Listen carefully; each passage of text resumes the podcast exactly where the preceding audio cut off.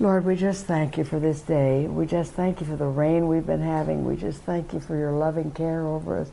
We just pray that you keep us safe from all harm all summer. Just keep the hurricanes away and, and bless our families. And I'm just so glad to hear that Ashley's father-in-law is able to eat a little bit. Thank you, Lord, for that. And we just pray for Bonnie's son who at age 50 had a stroke. We pray for him that he might get everything back. We just ask all of this in Jesus' name and that you would bless today's lesson. In Jesus' name, amen.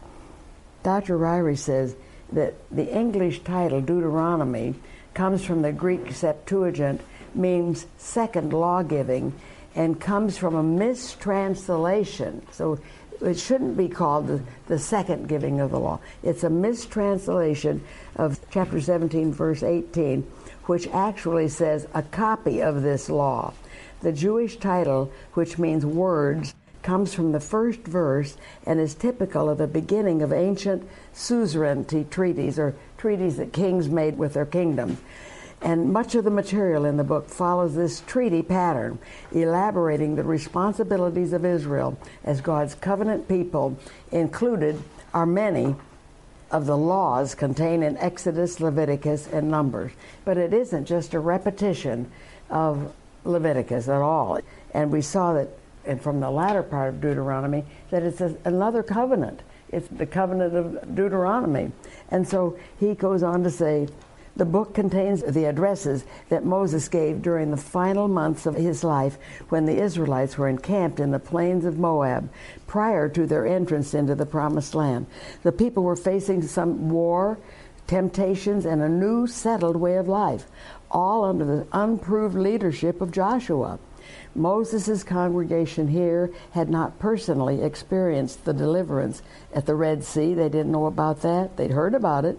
Or the giving of the law at Sinai. They needed to be reminded of God's power and God's laws. And then he says, of the 27 books in the New Testament, 17 of them quote from Deuteronomy. And Jesus, when he answered the devil, when the devil was tempting him, he quoted Deuteronomy to him.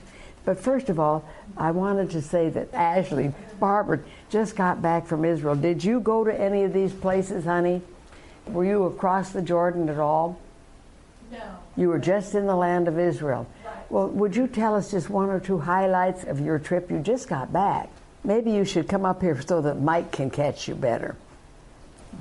Our first day was with Russian Holocaust survivors just ministry, just uh, we provided a lunch for them and just showed the love of Christ to them. We weren't really able to speak.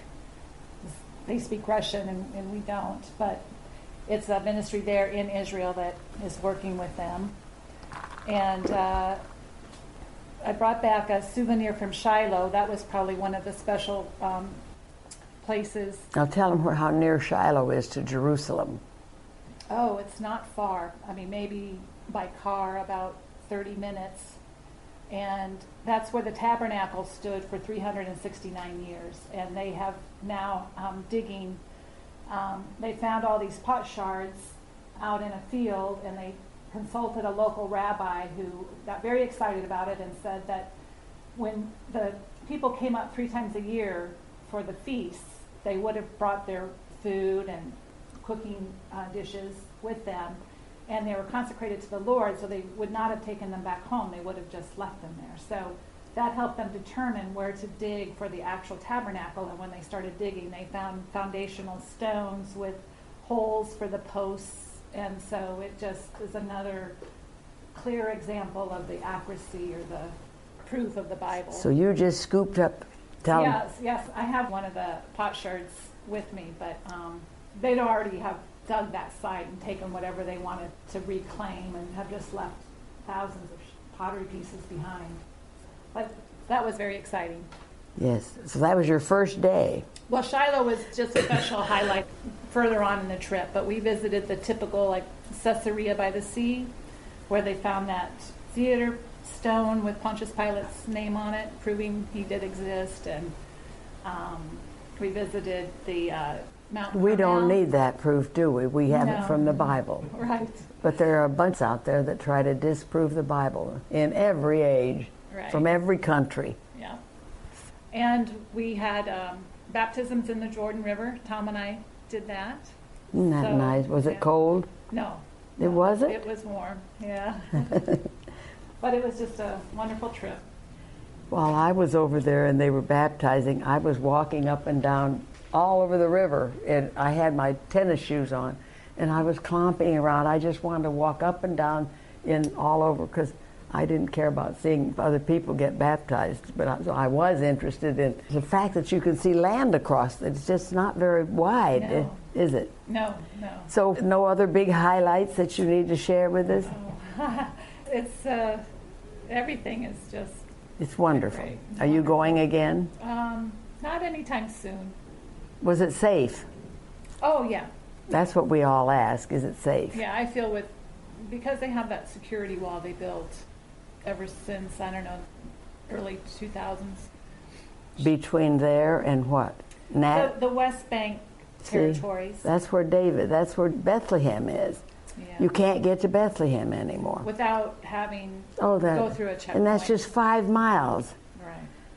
It's really terrible, isn't it? Well, come back, Lord, and throw that down. Thank you, Barb, very much. Well, so this land is a an ancient land, and you know, I just thought in Genesis 15. Turn back there with me just again, just a second, to see in Genesis 15 what God says about this land to Abraham. He made a covenant with him. He cut a covenant, and that's this wonderful 15th chapter. And then he said, Know certainly, Abram, that your descendants will be strangers, verse 13, in a land that's not theirs, and will serve them. That would be the Egyptian bondage, and they will afflict them 400 years. And also the nation whom they serve I will judge. After that, they will come out with great possessions. Well, we know that. We wonder how they had all the, the money and the gold and everything to build the tabernacle and everything. And it was from the Egyptians. They spoiled the Egyptians. So they took all the wealth of Egypt out of Egypt with them. And so for 400 years they were afflicted. And so afterward they came out of Egypt with great possessions. Now, as for you, God said to Abram, you'll go to your fathers in peace. You shall be buried at a good old age. But in the fourth generation, now back then, evidently, a generation was a 100 years. 400 years they were there. Uh, they shall return here for the iniquity of the Amorites. And see, that's what God is going to be talking in Deuteronomy about the Amorites. This was the whole Canaanitish peoples that lived there. Uh, that's another very interesting thing to see about how Canaan took this part of this land. And I just wonder, he was a very evil person. But here we see the Lord said, in the fourth generation, after the iniquity of the Amorites is full, then you can come back. And it said, on the same day, verse 18, the Lord cut a covenant with Abraham, or a contract, to your descendants. He said, I've given this land from the river of Egypt. And so, Dr. Ryrie, back here, when it says the river of Egypt, we know that that isn't a wadi, a little stream. The river of Egypt is the Nile. And so it's from the Nile, the river of Egypt, to the great river, the river Euphrates. Not a little wadi off of the Euphrates, but the great river Euphrates. 300,000 miles of land God promised them. Have they had it all yet? No, but they're going to have it someday. To your descendants I've given this land. And he said, Here are the people that you're going to displace the Kenites, the Kenizzites, the Cadmonites, the Hittites. See, that would be the area where they were stretched all up through Turkey, all that area. Uh, the Hittites, the Perizzites, the Rephaim, and that would be these giant peoples, the Amorites, the Canaanites, the Girgashites, and the Jebusites. So that is what we're seeing. And then go back to Genesis 9 a minute and 10, where God, after the flood, right after the flood, I was thinking about this this morning. This land of Canaan that is so special to the Lord, how did the devil know about it? How did he secure this land with his people so long? And so this, I think, answers it back here in the ninth and tenth chapters of Genesis, after the flood, God said to Noah about the rainbow, This is the sign of the covenant which I've established between me and all flesh. So every time you see a rainbow, look up and say, Lord, I'm remembering that covenant too. And all those beautiful colors in there. And so now the corrupt people, the Canaanites of today, have taken that as their symbol. And that's terrible that they have done that. But that's what they've always done. It's what Satan has always done, taken the truth and twisted it. And that's what he did there. Now it said the sons of Noah who went out of the ark were Shem, Ham, and Japheth. And Ham was the father of Canaan. Now why would it bring that up? Mentioning the land that would be someday the land that Jesus would rule over. And that would be the land that he would give to Abraham and his descendants. But see, he's the father of Canaan. It doesn't say each one when he had Shem and he was the father of. It does later, but it picks out Canaan and Ham was the father of Canaan. These three were the sons of Noah, and from these the whole earth was populated. And Noah began to be a farmer. He planted a vineyard. Now, how long this took after the flood? Probably many years. I mean, maybe at least 50 or 40 or a long time. So he, after the flood, he planted a vineyard, or maybe not even 20 years. I don't know. I'm not a farmer. But uh, he planted a vineyard. Then he drank the wine and was drunk and became uncovered in his tent. And Ham, the father of Canaan, saw the naked. See, the father of Canaan again. Ham saw the nakedness of his father and told his two brothers outside. And when we got to the tabernacle, the, priests were to cover themselves so their nakedness. See, this is the shame of sin in the Bible. That's what nakedness pictures. And Dr. McGee says in his book on Isaiah that I remember hearing that a people, when they take off their clothes and are practically naked, is heathenism. Is that becoming true in our country? And I, I remember Dr. Johnson, he's passed away now, but when he was a missionary over in France, he said back then that even he was embarrassed. He was embarrassed to be over there, like on the beaches or any place. But so Ham, the father of Canaan, saw the nakedness of his father, told his two brothers outside. Probably, oh, look what we found here. See? And Shem and Japheth took a garment, laid it on both their shoulders, and went backwards and covered the nakedness of their father. Their faces were turned away, and they did not see their father's nakedness. So Noah awoke from his wine and knew what his younger son had done to him. His younger son was Ham, but it could have been Ham's younger son. It could have been Canaan himself, or it could have just been Ham. Knew what Ham had done to him. But why would he say then? He said to Canaan right away, Cursed be Canaan. So Canaan had something to do with this. And we know that they were perverts. And this is the first picture of perversion in the Bible. And we're seeing this all over. I was shocked to see what they did with this on the front page of the St. Pete Times, glorifying this. It said, Cursed be Canaan, a servant of servants he shall be to his brethren. And he said, Blessed be the Lord God of Shem. Now see, Shem would be his firstborn. That's the family that Abraham came from. And that's the family that the Persians came from. See, they were not Hamitic, but these Hamitic peoples, but blessed be the Lord, He can convert them too.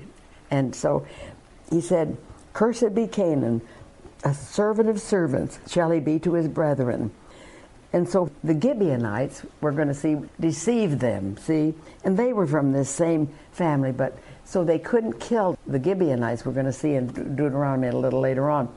But what they did was they made them servants hewers of wood and carriers or helpers at the temple. That's what they were.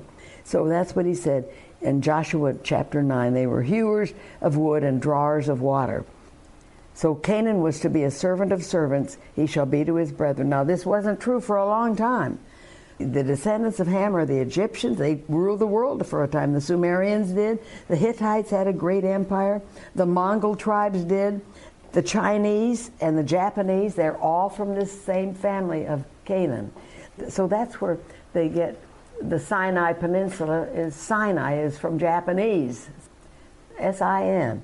So anyway, blessed be the Lord, the God of Shem, and may Canaan be his servant. So it must have been Canaan that did this, probably a homosexual act on his grandfather. Let's see, he knew. A terrible thing. But when we get on further, that's why you've got to read this. I am not even going to read it about the Asherah from the Companion Bible. But every time you see an obelisk or anything like that, people today don't even know what it means. But here's what the beginning of it was it was the same heathen worship that Gideon made an image from his father. He was a worshiper of Baal. This was Baal worship and heathen worship. So we said, Blessed be the Lord, the God of Shem, and may Canaan be his servant. May God enlarge Japheth. These were the Greeks and the Romans and the Europeans, and may he dwell in the tents of Shem. Well, that may mean the religion of Abraham, Isaac, and Jacob, dwelling in the tents of Shem, and may Canaan be his servant.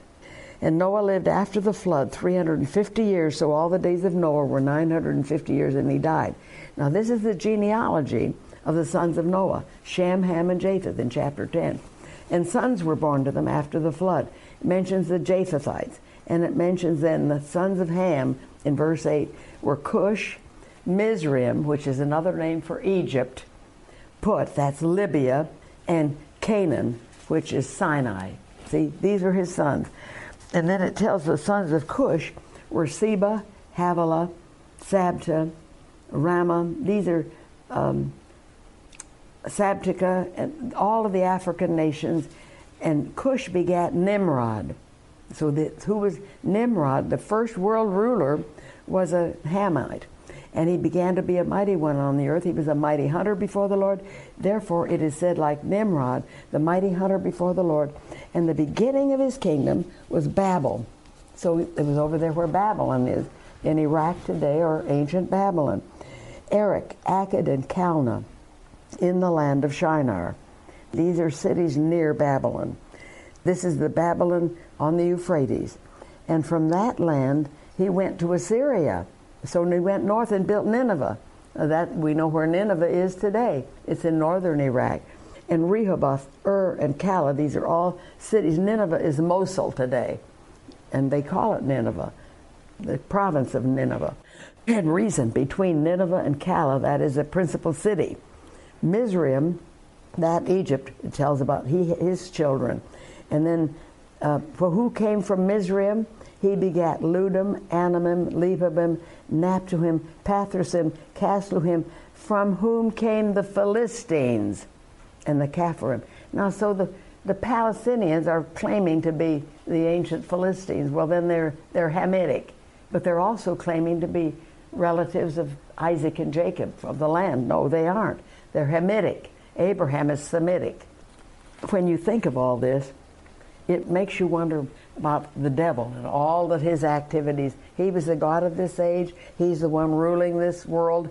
And uh, he's the one that, when God called an, an angelic convocation in chapters 1 and 2 of Job, he said, Where did you come from, Satan?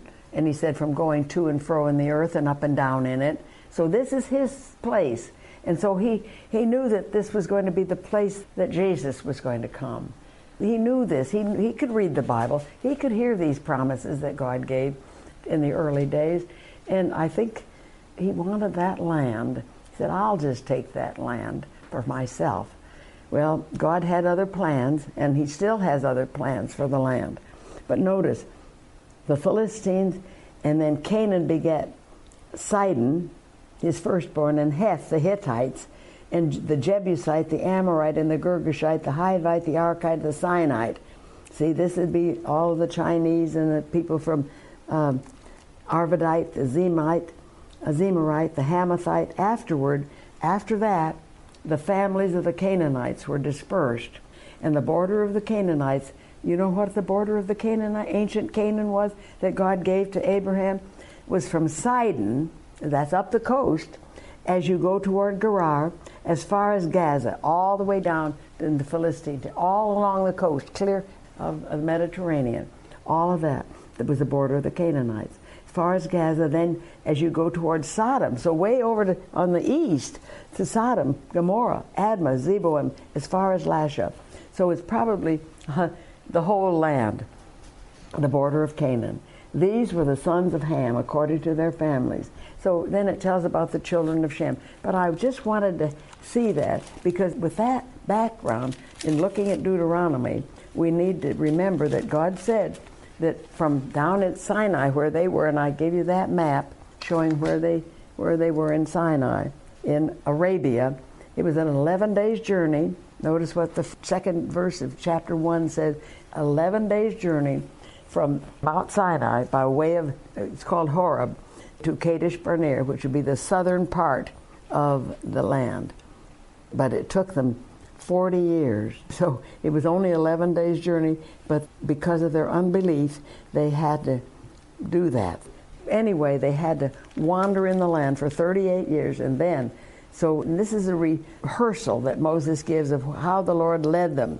How he said to Horeb in verse 6, down in Sinai, he said, You've dwelt long enough at this mountain. Now it's time to leave. They were just there a year. See, they built the tabernacle, they were all ready to go after a year. They had the law given to them in the 19th chapter of Exodus. So you have dwelt long enough, let's go. Well, then they got up near the land and they got frightened. This is a new group of people. They didn't see the Red Sea crossing, they didn't see God coming down in fire on Mount Sinai. They didn't see all of that. And so they thought, we're going in under this untried Joshua Moses is not going to take us in. God is punishing him because of us. And so they were worried. Moses said in the 22nd verse, Every one of you came near to me and said, Let us send men before us, and let them search out the land for us, and bring back word to us of the way by which we should go up. See, God had said, How did He lead them out of Egypt? by night he led them so they knew exactly where to go at night and where to camp. And during the day the cloud led them. So that all day long they were led by the lord. They didn't just wander aimlessly on the way to sinai. God took care of every little thing. Couldn't he do it again? Couldn't they trust him? No they didn't believe that they could. So they said let's send some spies up to spy out the land. Well 12 one from each tribe moses gave in to them and then they came back, and only two had a good report. Well, the majority is often wrong. It was in our last election, evidently. But anyway, they went up, and the people said, they said they're greater, verse 18, and taller than we are. And I was trying to find, when my computer crashed, maybe Lee, Lou, you can find it, the pictures of the giants that they're finding today, these huge Nephilim. The liberals are poo pooing it, saying it's not true. But we know that Og, king of Bashan, or Bashan, had a bedstead that was over 11 and a half feet long and six feet wide. He couldn't get in this room. Well, they were just huge, huge people. But is that too hard for the Lord? David didn't think so. But so when we went saw the land, it is a gorgeous land, and the, here's some fruit of it. And the grapes we had to carry between our shoulders, one bunch of grapes. They were probably this big. Anyway, said the people are taller and greater, and the walls are high and fortified. And we saw the sons of the Anakim there. Now, if you don't have all there is to know about the Nephilim, it's on this sheet of paper. Please take it, put it in your Bible, read it over and over again, because it may happen again, as we saw last week in answering questions about the tribulation that Satan may do this again. Fallen angels cohabit with humans. We know that in Spiritism, that's a part of Spiritism, is having sex with evil spirits. Don't ever get into Ouija boards or anything like that. I used to have people in my class that were in that and they went home and they burned it. Don't even throw it in your garbage can. Somebody else might get it. Anything that's the occult, get it out of your house because it causes nothing but troubles and demonic influences come in. So the Anakim were there. Said, the Lord will fight for you. See, don't you remember what how he fought for you? But only Joshua and Caleb came out. So that's what that said. And so we went through this. Then about coming out. God's going to make them wander for 38 years. We turned and journeyed into the wilderness of the way of the Red Sea, chapter 2. And they saw these giants and they saw all of this. So now, then, chapter 3 the conquest of getting over the Jordan. Arise, take your journey, verse 24. Cross the river Arnon. Look, I've given into your hands Sihon the Amorite, king of Heshbon, and his land. Begin to possess it, engage him in battle. This day I will begin to put the dread and fear of you upon the nations under the whole heaven, who shall hear the report of you, and shall tremble and be in anguish because of you.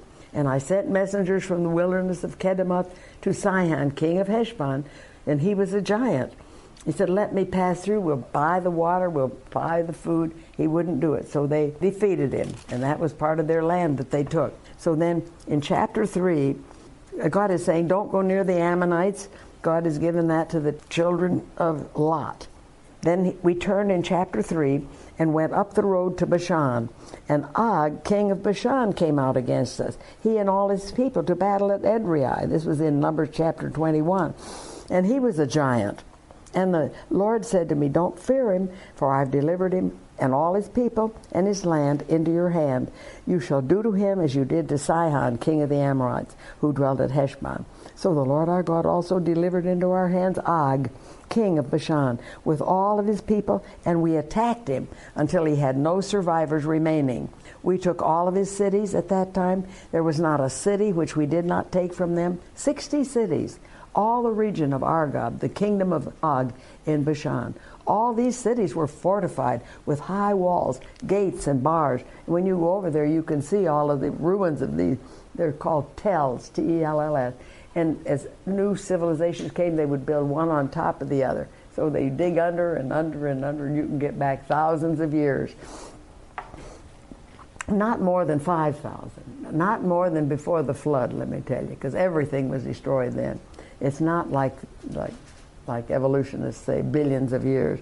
But he said, We destroyed Sihon, but all the livestock and the spoil of the cities we took as booty for ourselves.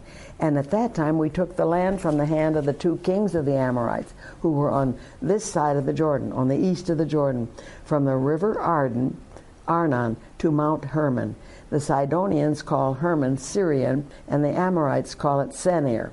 All the cities of the plain, all Gilead, all Bashan, as far as Salcah and Edrei, cities of the kingdom of Og in Bashan. For only Og, king of Bashan, remained of the remnant of the giants. See that? The Nephilim. His bedstead was an iron bedstead.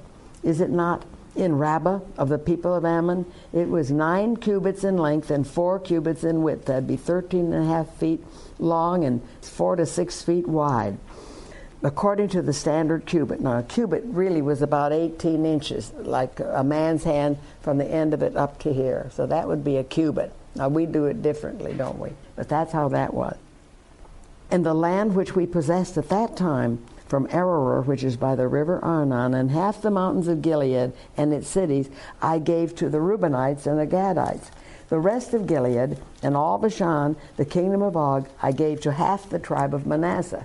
We remember in reading in Numbers that these two, two and a half tribes, they said, we've defeated these guys, and this is such beautiful land. We'd like to have this be our. They wanted to stop short of the promised land, and so they were given opportunity to do that. They stopped short, but when all the hordes came from the north and the northeast and the northwest, they went right through. They were the first ones in the line of battle, and it wasn't a good choice. There was nothing to keep them like the like the rivers and all. They just come straight south to them um, the land of the giants.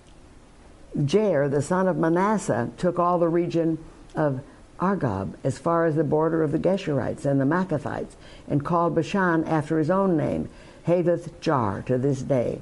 And I gave Gilead to Machir, and to the Reubenites and the Gadites I gave Gilead as far as the river Arnon, the middle of the river as the border, as far as the river Jabbok, the border of the people of Ammon the plain also, with the Jordan as its border, from Galilee, that's Kinnereth, the Sea of Galilee, as far as the east side of the Sea of the Arabah, that'd be the Salt Sea, the Dead Sea, as far as the east side of the Sea of the Arabah, the salt sea, below the slopes of Pisgah.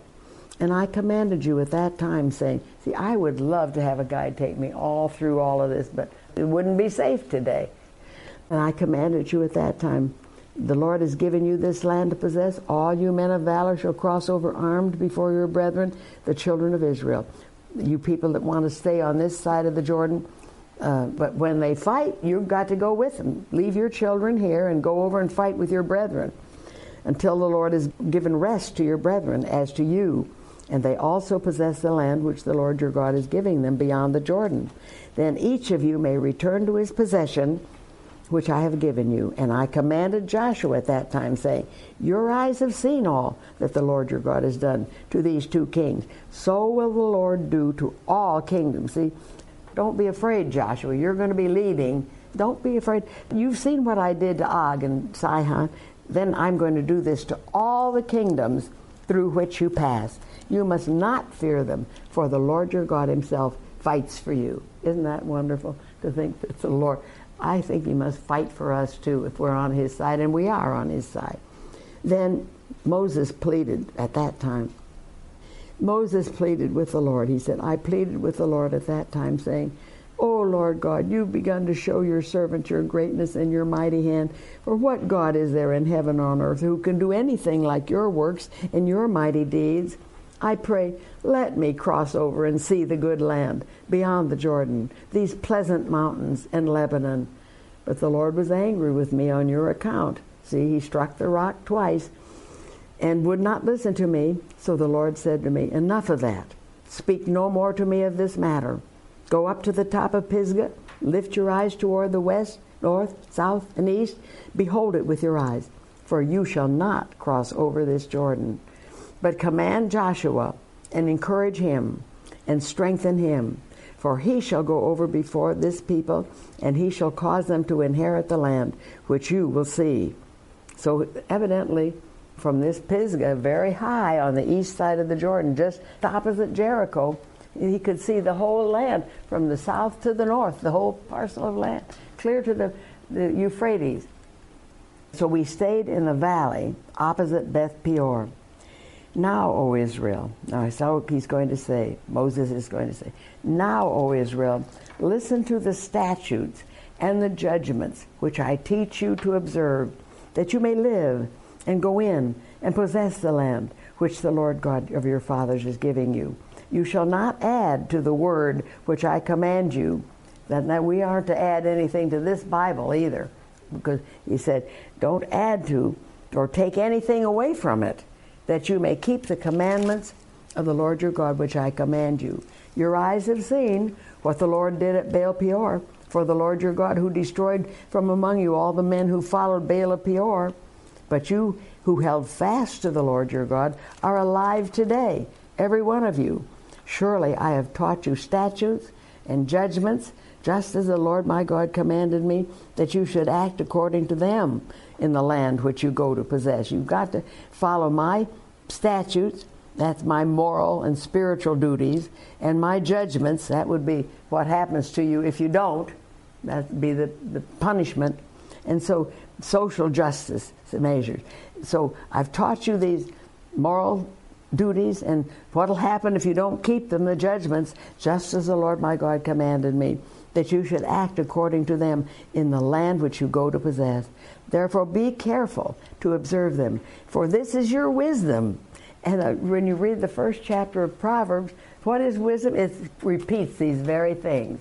This is what wisdom is knowing what God considers right and wrong. This is your wisdom and your understanding in the sight of the peoples who will hear. All these people in the land will hear of all these statutes and say, Can you think of somebody that came far away that had heard of Solomon, the Queen of Sheba? See, she, we've heard of the wisdom that you have from this book. We've heard in our own country. This is your wisdom and your understanding in the sight of the peoples who will hear all these statutes and say, Surely this great nation is a wise and understanding people. God is saying, that's what they're going to say about you. Well, that's what Rahab the harlot believed. She said, We're scared to death of you. We know that you have the one true God. We're going to get into all of that. They will see this. But what great nation is there that has God so near to it as the Lord our God is to us? For whatever reason we may call upon him. And what great nation is there that has such statutes and righteous judgments? Are as in all this law, the law of Moses, which I set before you today. And I've got to just right at the moment turn back to Psalm 19. I'm trying to memorize it every night, but I don't want Ned to have make me get up and say it yet. You'll have to tell him, Posey. But so notice what it says. The first part of the psalm, and this is wonderful in the book, The Gospel in the Stars, that book by Bullinger. Get the book just for those first few chapters, where he says that the first part of this psalm tells about how wonderful God is in His creation, but the last part of the psalm tells about how wonderful He is in His law. And that's what I want us to see just as we're coming to the close today. The heavens declare the glory of God, and the firmament shows His handiwork. That's the stretched out place between the waters above and the waters beneath when God made the earth. And He said, It shows His handiwork. Day unto day utter speech. Night unto night shows knowledge, reveals knowledge. There's no speech nor language. This is the voice of God's. See, this is what God gave Adam and Eve. This is what He gave them. There's no speech or language. Their voice isn't heard, but their teaching or their line has gone out through all the earth and their words to the end of the world. It's like He set in the firmament, when He set the stars there, and He set a tabernacle in the firmament for the sun like a tent for the sun, which is like a bridegroom coming out of his chamber, and rejoices like a strong man to run its race. His rising is from one end of heaven, that's what he comes, and to the other end, and its circuit to the other end. And there is nothing hid from the heat of the sun, is there? Now then it comes the second part. It seems like it doesn't have anything to do with it. But it says, the law of the Lord, or the commandments of the Lord, are perfect, converting the soul the testimony, and the word testimony is when you give, you say it over and over again. That's what that means. They were to give their testimony wherever they went, say it over and over again how wonderful God was. The testimony of the Lord is sure, making wise the simple. Isn't that wonderful? I'm simple, and so the Lord will make me wise when I know about Him. The testimony of the Lord is sure, making wise the simple. The statutes, the moral duties, of the Lord are right, rejoicing the heart. The commandment of the Lord is pure, enlightening the eyes. The fear of the Lord is clean, enduring forever. The judgments of the Lord are true and righteous altogether. And we're going to see that when he says, wipe out man, woman, babies, everybody of the Canaanites. Get rid of them all. And so we need that the judgments of the Lord are true and righteous altogether. Moreover, to be desired are they than gold, yea, than much fine gold, sweeter also than honey and the honeycomb. Moreover, by all of these things, your servant is warned. So we, we've been warned, haven't we, in this Bible? We know, we know the end from the beginning. Your servant is warned, and in keeping them, there is great reward. And in the New Testament, we aren't under the law of Moses. But in the New Testament, every one of these principles is brought forth except the Sabbath. See, that was especially for Israel. But we aren't to murder. We aren't to. These are what God considers right and pure and good. And they warn us. So this is one place that it talks about this. I had another place, but I'm not going to do it. So back to where we were in Deuteronomy. He keeps going over about statutes and judgments, so we need to know what they are exactly. Therefore, be careful to observe them. This is your wisdom. And so he said, What great nation, verse 8, has such statutes and righteous judgments? So take heed to yourself that you diligently keep yourself, lest you forget the things your eyes have seen, lest they depart from your heart all the days of your life. And what you're to do with this law, teach them to your children and to your grandchildren, especially concerning the day you stood before the Lord your God in, at Mount Sinai in Horeb when the Lord said to me, Gather the people to me, and I will let them hear my words, that they may learn to fear me all the days they live on the earth, that they may teach their children. See, learn to fear him. The fear of the Lord is clean. You came near and stood at the foot of the mountain, and the mountain, Mount Sinai, burned with fire to the midst of heaven, with darkness, cloud, and thick darkness. And the Lord spoke to you out of the midst of the fire. You heard the sound of the words, but saw no form. You only heard a voice. So he declared to you his covenant, which he commanded you to perform. That is, the Ten Commandments. And he wrote them on two tables of stone. And the Lord commanded me at that time to teach you statutes and judgments, that you might observe them in the land which you cross over to possess. Take careful heed to yourselves you saw no form when the Lord spoke to you at Horeb out of the midst of the fire, lest you act corruptly and make for yourself a carved image of God, maybe. But so that's what they did. They made carved images of the things in the heaven, called them God, instead of the one God said, Take heed, you saw no form, lest you act corruptly and make for yourselves a carved image in the form of any figure, the likeness of male or female the likeness of any beast that is on the earth, or the likeness of any winged bird that flies in the air, the likeness of anything that creeps on the ground, or the likeness of any fish that is in the water beneath the earth. And take heed lest you lift your eyes to heaven. And when you see the sun, the moon, the stars, all the host of heaven, you feel driven to worship them and serve them, which the Lord your God has given to you to all the peoples under the whole heaven as a heritage. But the Lord has taken you and brought you out of the iron furnace, out of Egypt, to be his people, his inheritance, as you are this day. He called Egypt the iron furnace. Furthermore, and I imagine those people that escaped from Russia feel like they came out of an iron furnace too, that are in Israel today. And other people that are imprisoned if they get loose. Furthermore, the Lord was angry, that Moses said, with me for your sakes, and swore that I would not cross over the Jordan, and that I would not enter the good land which the Lord your God is giving you as an inheritance. But I must die in this land. I must not cross over the Jordan. But you shall cross over and possess that good land.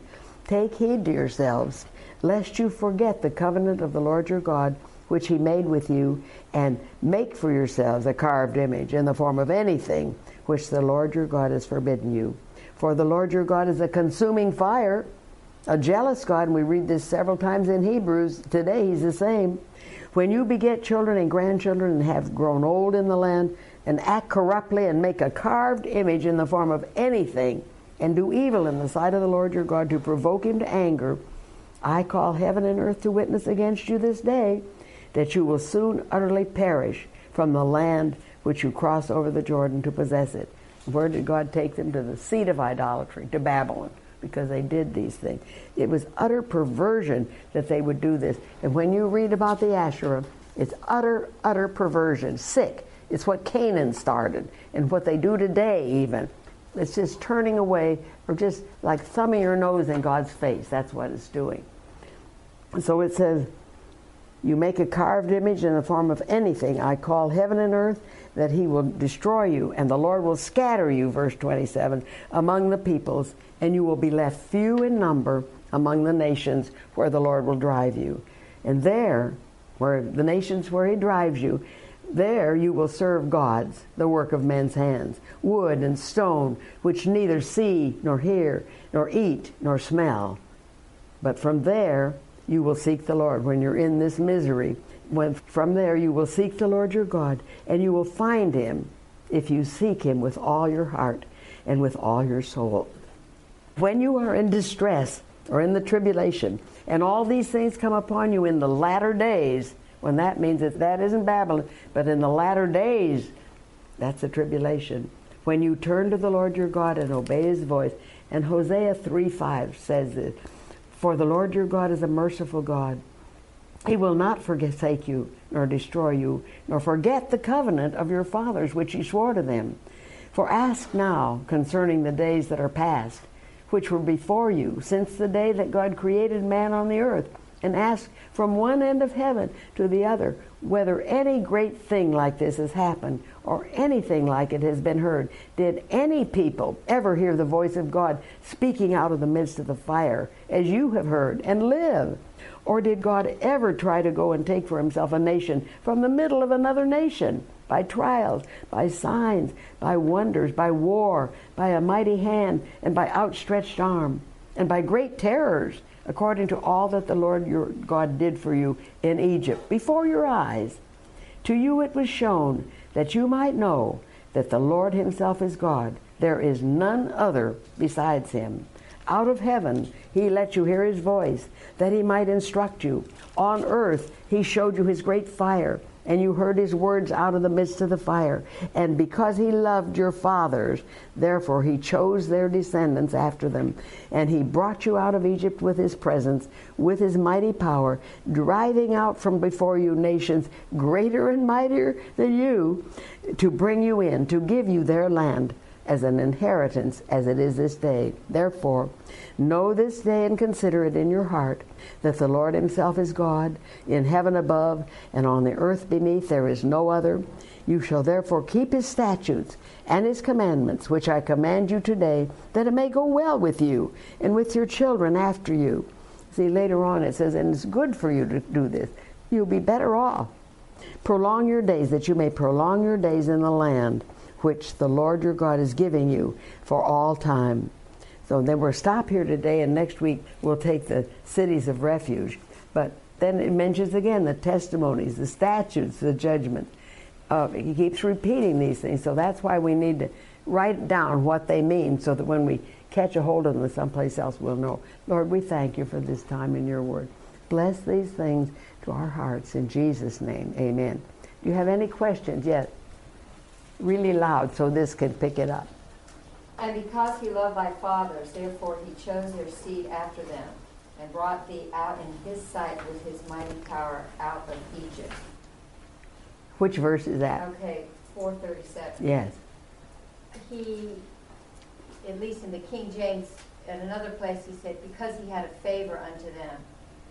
I guess it's the same concept. He loved them. Well, he loved them because of Abraham, see? Okay, because. My servant Abraham. So that's my question is why? Because he believed.